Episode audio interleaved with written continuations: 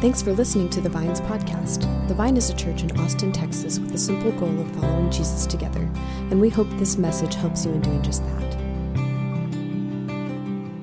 Our scripture reading this morning is from the Gospel of Luke, chapter 5, verses 33 through 39. Before we begin, we'll just set the scene for this verse. Levi has just been asked by Jesus to follow him and uh, he was a tax collector, and he'll later be known as the disciple Matthew. So he's hosting a great banquet for Jesus at his house, and a large crowd of his former fellow tax collectors and others were eating with them, and the Pharisees and teachers of the law were also present. So now, starting with verse 33, they, being the Pharisees and the teachers of the law, said to him, Jesus, John's disciples often fast and pray, and so do the disciples of the Pharisees, but yours go on eating and drinking. Jesus answered, Can you make the friends of the bridegroom fast while he is with them? But the time will come when the bridegroom will be taken from them. In those days, they will fast. He told them this parable No one tears a piece out of a new garment to patch an old one. Otherwise, they will have torn the new garment, and the patch from the new will not match the old. And no one pours new wine into old wineskins. Otherwise, the new wine will burst the skins, the wine will open will run out and the wineskins will be ruined. No, new wine must be poured into new wineskins. And no one, after drinking old wine, wants the new for they say, the old is better. This is the word of our Lord. Good morning, everybody. We are concluding our sermon series, Wish I Would Have Known, um, this morning, and it's really, really nice to spend our Labor Day weekend with you all. Are there any fans of the podcast Song Exploder here? Anybody? Okay, we got a couple. All right, all right. Uh, this podcast invites musicians to take some of their favorite songs, maybe some of their best known songs, and break them apart. Because, like most art, this is coming from a story or experience that, that, that, they've encountered. And so, this podcast has these musicians take the song and, and tell us where the song came from, how it was recorded, what's the story underneath it, and perhaps what do these weird words actually mean. Um, my favorite episode was Semisonic's uh, massive hit, Closing Time. Don't start singing it. We all want to. Uh, just hold off on that. We all know this song, not only because it's catchy and memorable, but it's been co opted by establishments and gatherings as the farewell song for years, which is suitable because this song is about what? Being kicked out of a bar, right? Or so we think. Dan Watson, who's the lead singer and songwriter, he spent a lot of time in bars, as many musicians do. And he, at his, his, this particular bar, which was his favorite, he and his friend would often close it down. And at the very end of the night, the bartender would often yell the same phrase over and over again, every, you know, each night that they would do this. And it, he would say this You don't have to go home, but you can't stay here. We know this, right? So he began to consider, like, oh, this, this, this awesome idea of like what happens, that encounter, that experience. The band, his bandmates started asking him, could you write a song to help us close our concerts? And so with that phrase in his mind, he began to think about, you know, writing a song with that theme. Meanwhile, in his personal life, he had something very, very different going on. He and his wife were expecting their first child. And he began to think about the similarities between being kicked out of a bar and being birthed, which are obvious, right? And so he started thinking about the similarities about going in from the darkness of a bar into the bright lights of the city streets, or being, you know, leaving the womb into the bright lights in a hospital room, or being kicked out of a cozy familiarity and being tossed out into the world, or the sad, desperate human desire to hook up when you get kicked out, right? It's all there right? So obvious, so obvious. But once you know this, the split context of this song, this different meaning, it takes on a different shape. For instance, this line right here closing time. This room, room won't be open until your brothers or your sisters come. It means something very different now if you have the context not of just of a bar, but also of that moment. But even for Dan, the song was about to take on a very different meaning. He had just finished writing the song, and they had got the instrumentation figured out. But then uh, an emergency took place, and their daughter was born really, really prematurely, and her life was in jeopardy. So he called a timeout in his life and moved into the hospital. And he began to live there for weeks and weeks and weeks and turn into months. Finally, the doctor said, You can't just stay here, you have to keep living. And so he picked up where he left off with this song, recording this song. And if you were to actually listen to this song, um, it's repetitive. The piano actually sounds like a kid's lullaby, but the voice and the guitars and the instrumentation is like really dark. So it has this weird juxtaposition. It's kind of heavy and sad. A whole year after the daughter was born, the doctors finally gave them, their, their family, permission to take the hospital setup and take it to their home. The interesting thing is, without even knowing it, the day that they took their daughter home was actually the day in which the album was finally released. And so, like, these two moments were taking on at the same time. Actually, in the ambulance, as they were driving their home, the driver turned around and said, I'm actually not supposed to do this, but I apologize, but are you, uh, are you Dan Watson from Semisonic? You know, like, totally inappropriate moment, right? Uh, and he said, Yes, I am. He said, I just heard your new song. I really loved it. And he was like, What? He said, No, no, the song that I know who I want to take me home. You know that song? And even for him, this song became incredibly linked to the moment right there in that, in that uh, ambulance on the way home. And he tells this story. And the interesting thing at the end of the podcast, then they play the song in its entirety. And it's impossible not to hear it differently. The song takes on a different meaning after it has been broken down and, and built back up. Now, this is uh, this process is something that we find not only in this podcast but in our life. It's the process of orientation, disorientation, and reorientation. Or another way of saying it is that of construction, deconstruction, and reconstruction. Now, this process is not just for sneaky songs about birthing. This process is just a part of life. We find it in many different ways, including our life with God. So, as we're concluding our series, Wish I Would Have Known, I've been thinking about my own life, my own journey with Jesus, and I've been thinking about the experience that I have had in orientation, disorientation, and reorientation. I've been thinking about my own life experiences of seasons in my life where I deconstructed much of my faith and my journey and if I'm to be honest, there's times where I feel like maybe I did it well, and there are times where I stalled out in deconstruction and I did not do it well. Deconstruction has been somewhat of a hot button uh, topic for some in the church for a little bit. Uh, some have demeaned it as a fad or a sign of spiritual immaturity.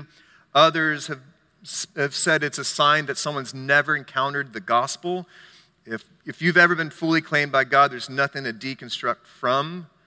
For the vine, one of the reasons why I think this conversation is important for us to have is that this church is increasingly becoming a place where people are looking for a safe environment to deconstruct and maybe reorient a life with God. Many of you have called this church a refuge for you. You found your way here in response to some church hurt or abuse. Many of you are seeing if there's actually a church that is safe enough to bring your honest questions and your doubt. Some of you here are here because this is, as you have expressed, this is your last free exit before you depart from church and maybe even faith altogether. You're here because you are deconstructing a life with God or a life in church, and maybe if you're not in that season, maybe you're coming out of it or you're preparing for it. I just want to just say that I'm just so glad that you are here. And I hope this is a safe place. And not only that, but a renewing place. This word deconstruction can mean different things in different contexts. It has a specific meaning in psychology and philosophy and literature. The way that I perceive it is deconstruction is the process by which we take what we've been provided, whether it be ethics, morals, spirituality, or beliefs, and we begin to question and dismantle, we begin to explore. We also have, uh, have some freedom to doubt whether or not it's, vi- it's viable and it's true. Oftentimes, college students go through this when they go off to college. They don't only bring their cool posters from home and their, you know, the Target run that they had with their parents the last minute, uh, or, or their trunks with all their stuff. They also bring their beliefs, their convictions that they were given.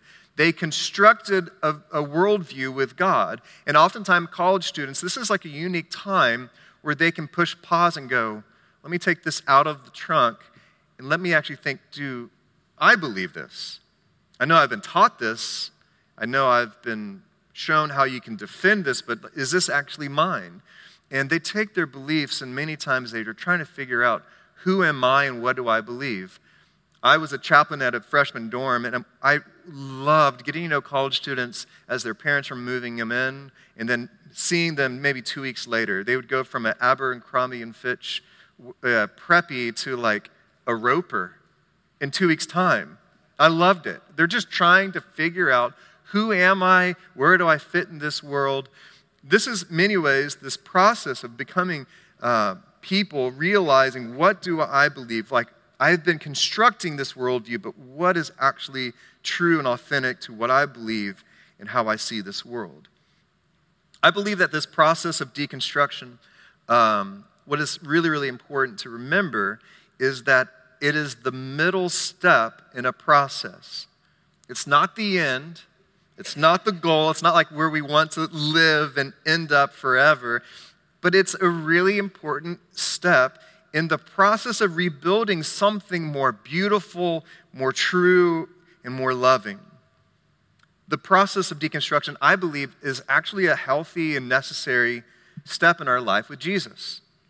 Our Bible is a document displaying a continual process of construction, deconstruction, and reconstruction. This whole account that we have, that we call our Holy Scriptures, this is an account of God meeting us with our limitations and helping us reform and reimagine what it is to have a life with God. Who is actually God in this world and for us? And God continues to lead God's people to reconsider their own understandings, to reform their own understandings. If you were to read the Bible, God takes people's perception and expands and evolves it towards this arc of deeper forms of justice, truth, grace, mercy, and love. The view of God in Scripture becomes increasingly less tribal, less violent, less distant. These are the, this is an example of how God is trying to reformat our view of who God is and what does it mean to be image bearers following God in this world. Even Jesus had the ministry of deconstruction. In many ways, Jesus came to break down the common constructs of religion and understanding. I believe when Jesus said, I am the way, the truth, and the life, Jesus was saying that because he was inviting them to leave certain things behind. He was trying to reorient their understanding and their spiritual life upon him and not just the religious constructs that they were taught or that were held in tradition. Even if you were to look at the Sermon of Mount, you see this phrase over and over again where Jesus said, You have heard it said, and then oftentimes he would, he would say a commandment that was rooted in Old Testament law, and then he'd say, But I say unto you. That is the phrase of deconstructing. These statements, Jesus would actually take Old Testament law and would say, You have heard it, but I'm going to deconstruct it to, to show you there's something greater that I am doing in your midst. Jesus was deconstructing not only the practices, but also the commandments in the Old Testament. That would have been really, really disorienting.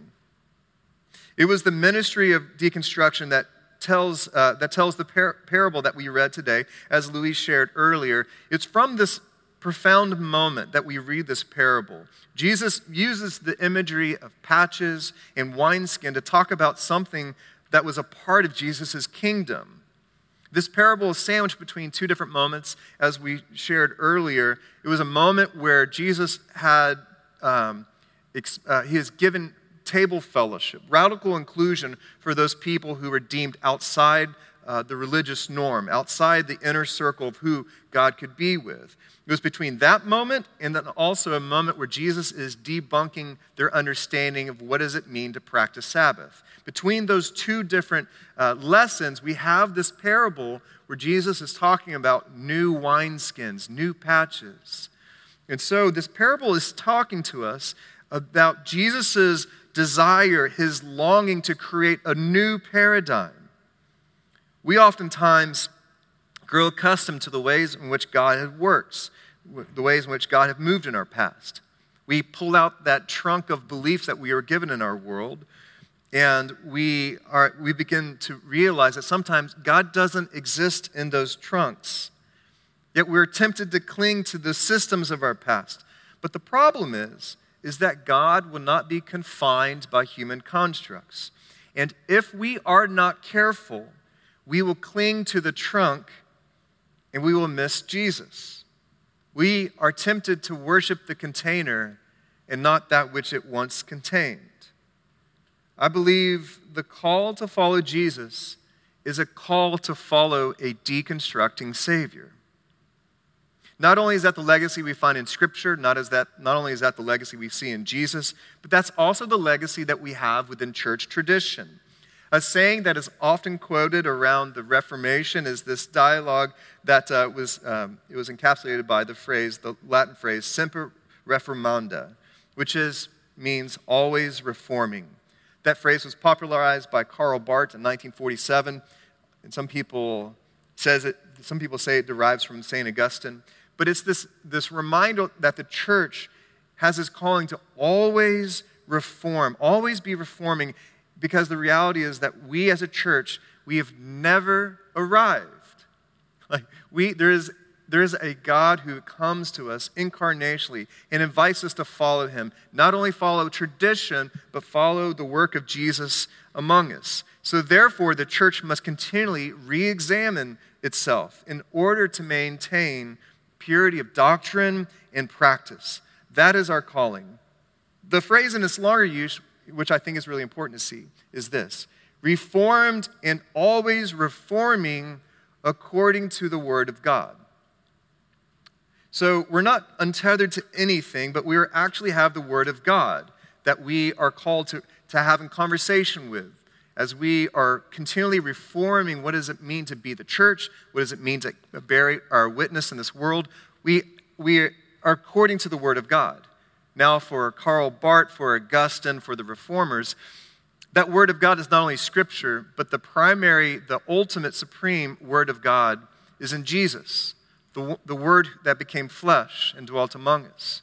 So we are looking at the life of Christ, the claims of Christ, as well as Scripture, and we have this called this call to always reform, to continue to reform as we follow the word that is here among us. Now, we aren't called just to reimagine or reform for the sake of vain innovation or to keep things fashionable or to keep up with, cult- with cultural norms, but it's fidelity to Jesus, the God of new wineskins. That is our calling.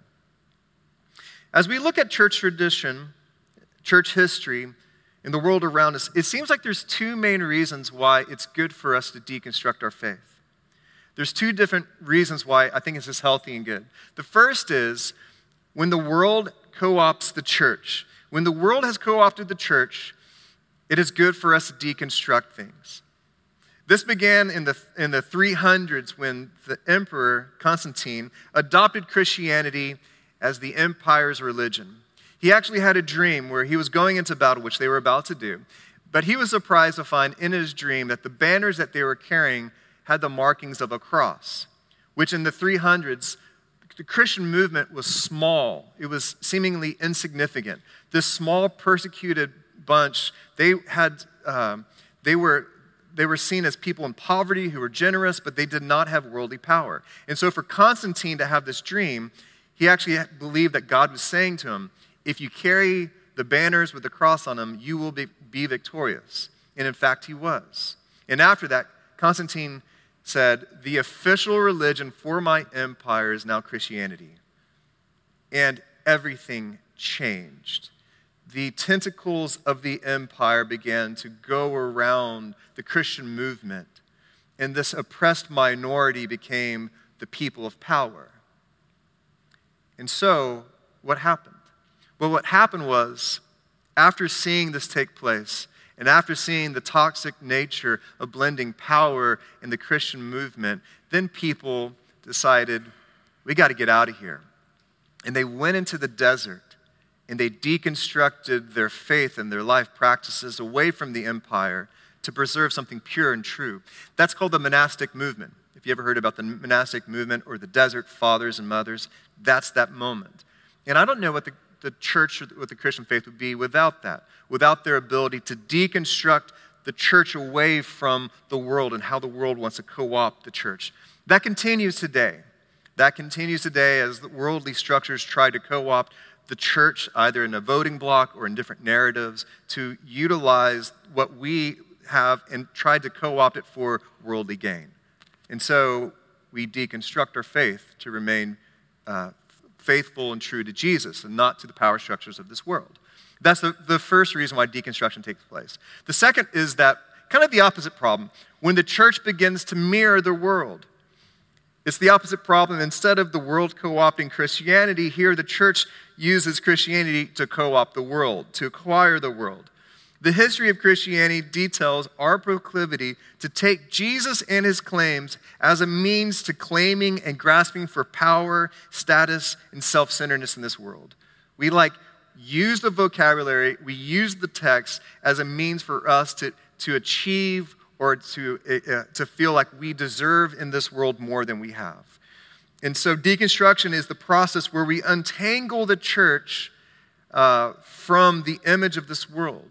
And we seek to, to remove those claims uh, of, of people, how, how they use and misuse Christianity for that purpose. So, those are the two main reasons we find in church history why de- deconstruction takes place. But if I'm going to be honest, in my life and in yours, I don't think it's a theological issue or a spiritual calling that moves us into deconstruction. Most of us are shoved there, not by our own choosing, because a tragedy moved us there. We are exposed to views that rattle us.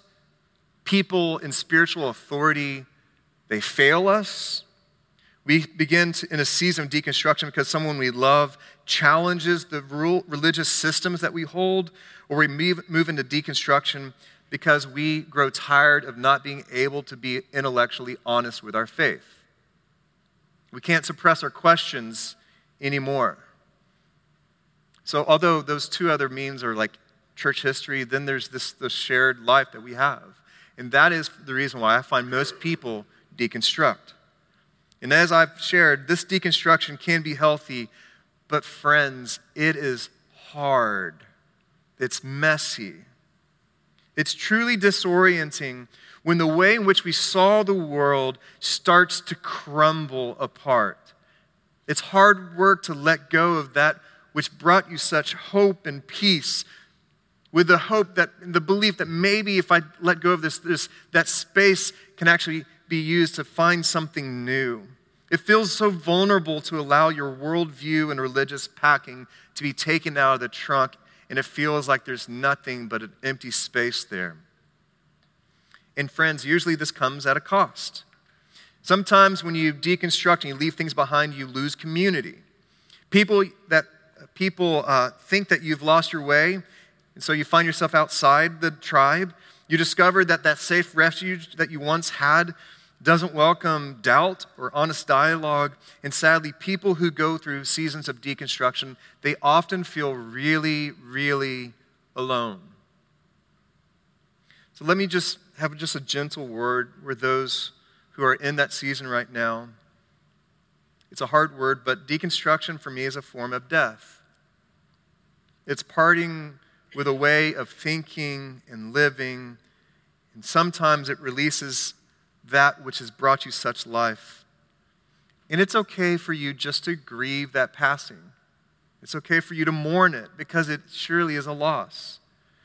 You can even look at the stages of grief that people have when they enter into a season of mourning. You can look at these stages and you can look at this in the process of deconstructing your faith.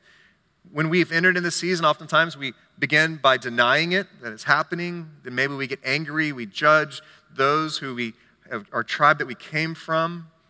Bargaining, we start making up an ability to stay there. We start negotiating, and then oftentimes people, when they go through deconstruction, they end up in depression and sadness. But if Jesus can lead us and shepherd us through this, we can also be led to acceptance, or what we might say, reconstruction. This is hard, hard work.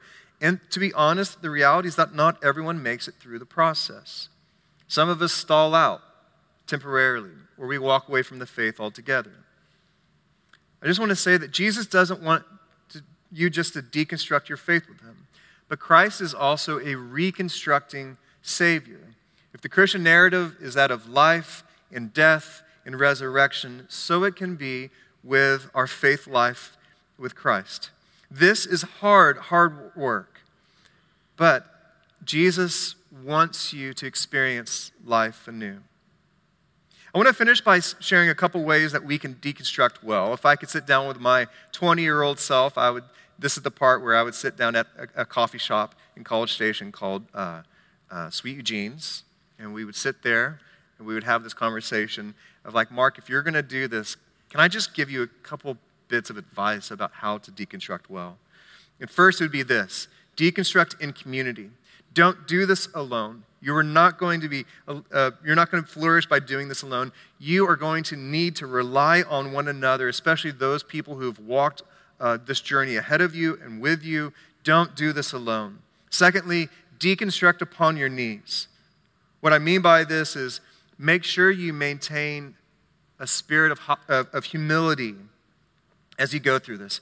Like deconstruct on your knees because do it with Jesus. You're not walking away from Christ, you're actually leaning into Jesus. So do it prayerfully, connecting to Christ. Three, reject, re- reject the trappings of cynicism. For Mark, this was a big thing. I wish I, I could go back and undo. But I grew cynical and sarcastic towards the church for a long time. Anyone else been there? Like, this is what Babylon Bee was created for. I don't know if you, this is like just for sarcasm towards church and churchy things, right? It's very easy to become cynical and judgmental. Cynicism, though, is a way for us to armor up. It's a way for us to kind of stiff arm the world away from us. But the problem with armor is that it hardens us. Armor doesn't just block that which we don't want to come in, it rejects almost anything from coming in. And sadly, it also doesn't allow us to have anything come out as well. That which we need to give this world love, gentleness, and kindness. It blocks that as well. I don't want, as, as a community, I don't want us to baptize cynicism. I don't want us to baptize sarcasm as a posture to hold in this world because I think it does harden us. I want us to be intellectually honest and spiritually attentive, but I also want us to be a community that's gentle in heart. So let's avoid the trappings of cynicism. Uh, fourth, let's try to respect the church. And I put the word try because it's hard work. Uh, let's try to respect the church. Though the church has failed us, many of us, in many different ways, it's still the bride of Christ. That's the imagery that Jesus spoke of the church. He called the church the bride of Christ. And I want to respect Christ's bride in this world. I love Dorothy Day's quote. This for me resonates in such profound ways. Dorothy Day, this wonderful pillar of faith, said, As to the church, where else shall we go except to the bride of Christ, one flesh with Christ? Though she is a harlot at times, she is our mother. Though the church has this ability to be unfaithful, it's still our mother. And it's wise for us to honor our mothers, for us to seek to remain tender and open and available to that which has birthed us. It is easy for us to deconstruct our faith and dismiss the church altogether. It's tempting to do that, to deconstruct and walk away. But Christ is looking for people to partner with Him to reconstruct something better, to reconstruct uh, something that's truer, more beautiful, and good for this world. Though some, some dismiss deconstruction as a fad leading to faithlessness or worldly faith altogether, I actually think the process of deconstruction can transform us, can be used by God to make us more into the image of Jesus, which is the, the work of the Spirit among us, to transform us more into the likeness of Christ. When I've seen people deconstruct well and they reform a life with God, these are the markers I've seen in their life that they are people of deeper faith with intellectual honesty that they actually have humility with their convictions because they remember when they held convictions more truly in the past. And so they hold their convictions with humility. They have an openness to nuance and faithful doubt. They're not afraid of people asking questions as if God is so small where your questions threaten God's existence. There's a gentleness towards others on their own journey as they remember their own journey, their own process. And finally, for me, what I've seen people who've reconstructed well, there is an attentiveness to the Spirit's leading here and now, the new wineskins that are provided for the new wine which God is working in our midst. So I just, I just wonder where you are in your life with God. I wonder where you've been your own construction and deconstruction or reconstruction, how you have had orientation and disorientation come in your life. And I hope, and I probably, I just believe that you've experienced this the gentleness of Jesus to be with you every step of the way. What I wish I would have known, I, what I hope that you know, is that God is big enough for your questions. God is big enough for your doubts. He's not threatened by them. I actually believe that deconstruction is not us leaving the faith, but it's a way for us to enter into deeper faith, for us to press in to a faith with Christ. And I pray that our church, the Vine, can be a safe place, a refuge for people to follow the deconstructing and reconstructing Jesus, where we can be gentle and, and create hospitality for people in different places in their life. Because we're all on a journey together with the one who promises to make all things new. We hope you found this message encouraging. If you would like to learn more about the Vine, get connected to our community, or contribute financially to the Vine's ministry, go to our website at thevineaustin.org.